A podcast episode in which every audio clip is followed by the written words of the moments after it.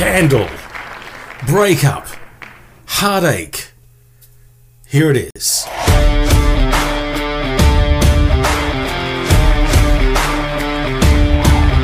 On February 4th, 1977, would you believe Fleetwood Mac released their 11th album? 11th album. Not their first. Everyone thinks Rumours was their, their very first release, but it wasn't. Of course, McVie and Mick Fleetwood had been together for some time, bit of a bluesy outfit.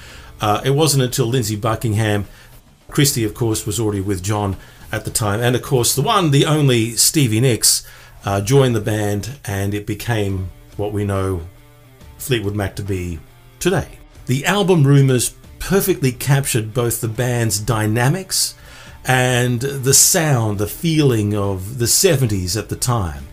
Just almost into that 80s, but of course, the way that this group write music, they're all evergreen, every song. Now, you might think, how the heck does Rumours get on the list of the world's best rock albums? Well, it's really simple at the end of everything, you have to add up some numbers. And 45 million copies, making it certainly in the top, say, 10 best selling albums of all time, kind of puts it in contention. I mean, the conjecture and the scandal at the time during the entire making of this album is unbelievable. How they eventually finished it and got it out is beyond me. But you know what? They put the professional cart before the horse, and they did it. Uh, at the time, uh, during the making of it, uh, Stevie was falling apart from uh, Lindsey. Uh, Christy McVie was divorcing husband John McVie. and there was another affair going on, but we won't say with who. And it was just endless. To, to finish this, they, none of them thought they would finish the album. There, there's not a chance they thought they would finish the album, but we're all glad that they did. They won a Grammy for it, uh, I think it was in 1978.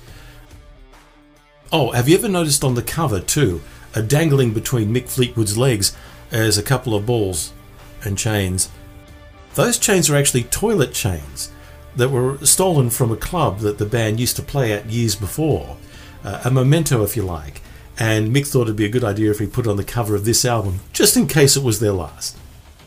Possibly one of the most identifiable uh, albums in terms of when you hear the song, you go, Oh, I like this song, you turn it up.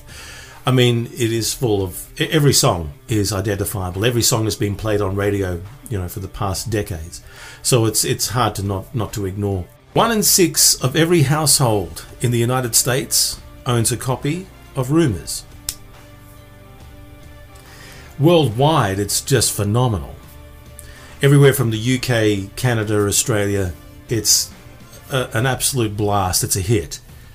And I think nearly everybody at least has a song or maybe the album on their phone. Now, I did get an email from somebody saying, What is Rumours and what's this Fleetwood Mac? Well, welcome to music. Jesse, best thing to do is to uh, buy the album and just listen to it. And uh, good luck with that. One of the best rock albums of all time Rumours, Fleetwood Mac. It's wow. Time to go!